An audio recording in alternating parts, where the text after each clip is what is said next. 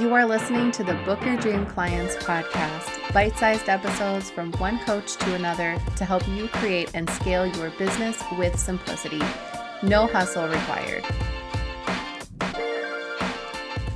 Friends, thank you so much for tuning in to the Book Your Dream Clients podcast. Today, I want to talk to you about 10 things not to do when starting your coaching business. So sit back, relax, and enjoy. You are definitely not going to run short on tips of what to do to run your coaching business. So I decided to take a little spin on this and give you 10 things that you should stop doing while growing your coaching business.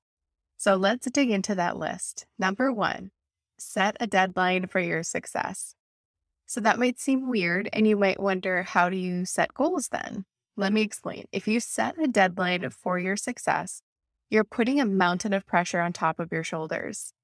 That's unnecessary. Let's say you decided you're going to give yourself until the summer to have a $10,000 month or book your first client, launch your course, etc., etc. Listen, I'm okay with having goals. I love them. But the problem with deadlines are the repercussions. The most common repercussion I see in here is if I don't get this result, I'm quitting. I'm not going to do this. And that just breaks my heart to see because it's simply not fair. In my opinion, your business should be something that pulls creativity from you and should be your creative outlet, something that you love and makes you want to help people because that's what we're here for, right? And you know something? I find that the people who have dollar signs in their eyes are the ones who set these really harsh deadlines for themselves. So take that as you wish. Number two, hustle mentality do not get caught up with the hustle mentality. I believe that it is unsustainable for women, especially mothers. For some reason, this is glorified online, and I'm here to say that there are a lot more important things in our life that deserve our energy. So, if the hustle is leading your life and you're finding that your life quality is feeling low, then you need to reapproach this whole idea and pivot because, again, the hustle is not sustainable. It might look cute on a coffee cup or a sweatshirt, but it's not going to drive your business forward in a healthy way or is a great way to grow your business long term. Don't pour all of your energy into your business. I know it's tempting because we love our business so much and we could just sit and work on it all day long, right? I totally get it. But you have to shut it off.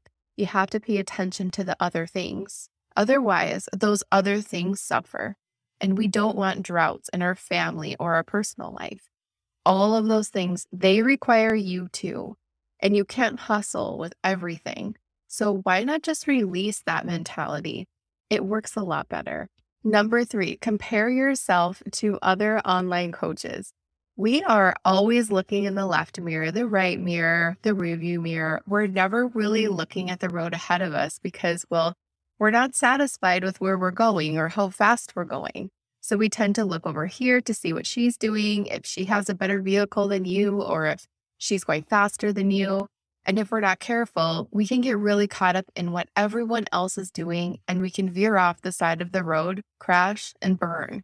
So you can either run your business looking left and right constantly, or you can say to yourself that it doesn't matter what anyone else is doing.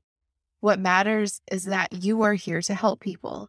You're here to educate and equip yourself for growth, and you're okay at the pace that you're going, and nothing else matters. That is the best advice I can give you, no matter what level you are on in your coaching business.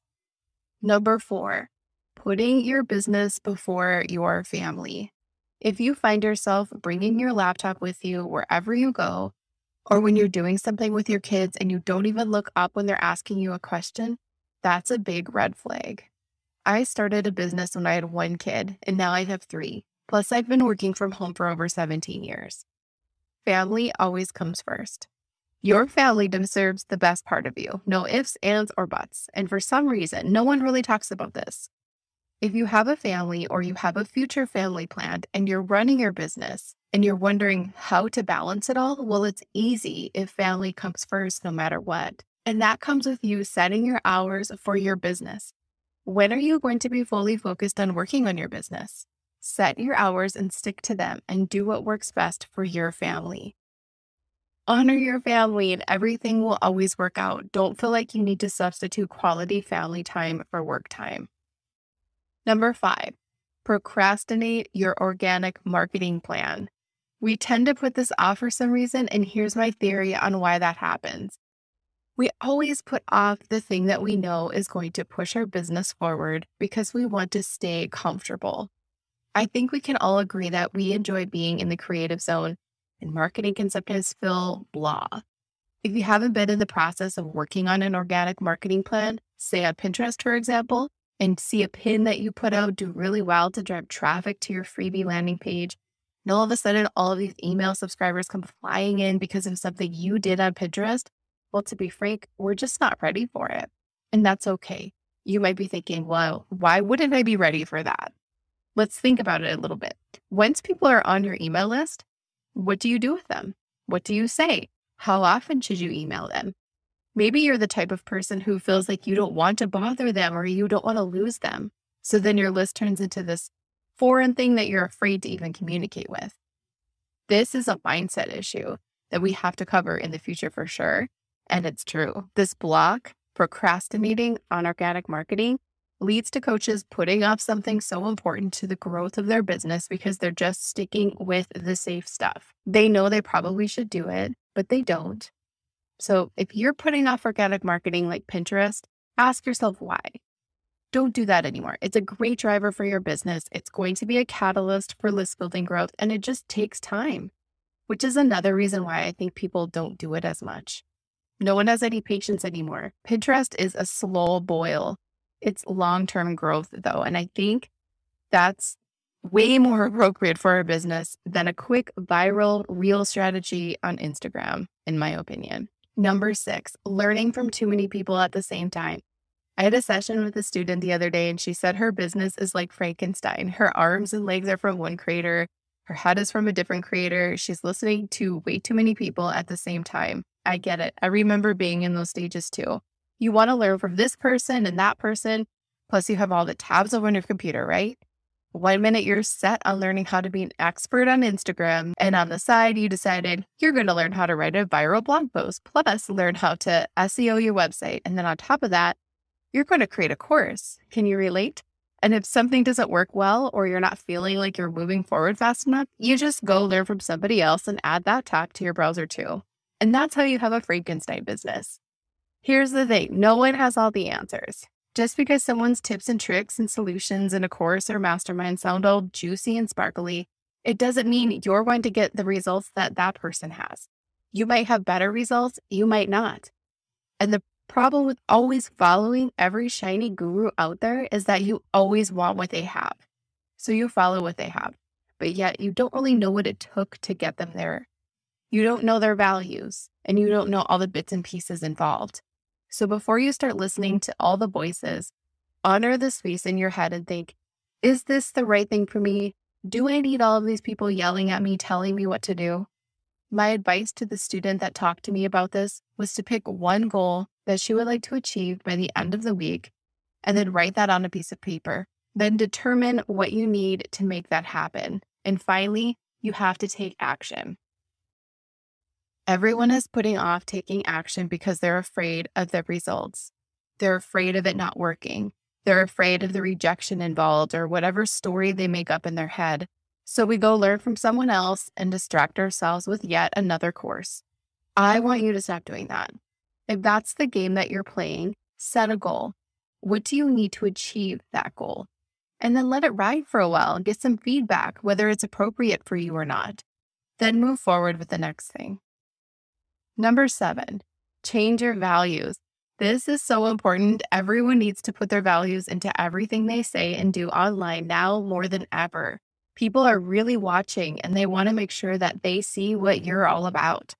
I had a podcast interview a few weeks ago where we talked about values and why they're so important to have them front and center in our business. The people that are around us should be able to see our values on an Instagram post and just kind of get a sense of who we are. And if they come to our website, they should get the full effect. Don't be afraid to show your values. And if you're feeling like you're always putting on a mask of someone else's values because you think their values work better than yours, it's time to take that mask off and really think to yourself What do I value? What is important to me? Not only that, but what kind of people do you want to be attracted to your business? Because your values are going to bring in people who identify with those. So if you don't have a reason to put them out there now, here's one for you right there. Number eight, discount yourself because you're just starting. I don't like discounts because I think they're an excuse to discount your value. My advice to people who want to discount their services is to switch it around. Instead of saying, my coaching package is $1,000, but this week everyone gets 75% off, flip it around to say, my coaching package is $1,000 for one week. And then next week, I'm raising my prices to 2500 The key here is to increase the price and create a sense of urgency. When you discount your services, you're also discounting the education, time, and money you've spent on your business. I want to challenge you to value your coaching. Number nine, spending too much time creating a course. If you're spending way too much time creating a course that hasn't been launched or sold yet, stop doing that. My recommendation is to create the first couple of modules and be done. Then launch your course, sell it, and then get paid to create the rest of it. When I launched Standout Coaching Academy in 2018, I created the first couple of modules and then I launched the program. I sold it to five students. And then as we went through the program together, I would work about a week or two ahead and create the content that I knew those students needed. That's the best way to cater to the students who are coming into a brand new fresh course. It's also a great way to get to know your students' progress, and you're going to end up tweaking and revamping the course as you go along anyway. So don't sit and take a year to create your course. It's not necessary. When you take way too much time to create a course, you are way too close to it too. It's way too personal at that point. For example, if you launch and do not get the results that you're hoping for, it's going to hurt really bad because you spent so much time with this thing. So, my advice, if you want to at least scratch that creative itch, is to just create a module or two, launch it, and then create the rest as you work with your students. That's the easiest and honestly the smartest way to do it. And finally, number 10, not having a content medium. Not having a content medium, meaning no blog, podcast, or video, nothing, just a homepage with no new information and no value where no one can really tell if you're updating your website or not because you don't put anything on there on a consistent basis. You don't talk about new content on your social media platforms, and people don't see that you are the authority in this because you're not educating them at a level where they are looking for answers. That's a big mistake. If you don't have a content medium, I suggest you pick one now, especially if you want to build your list and your authority. Oh, and to build your SEO and your website. Which one should you choose? Usually the first pick is blogging because it's the easiest, or maybe a podcast is in your line of vision. Video is great too, but you don't have to do them all. You just need to pick one stay consistent at a level that you can stay consistent with. There's no right or wrong length, there's no right or wrong time or anything. Just be consistent. And pretty soon you'll build a level of authority in your name.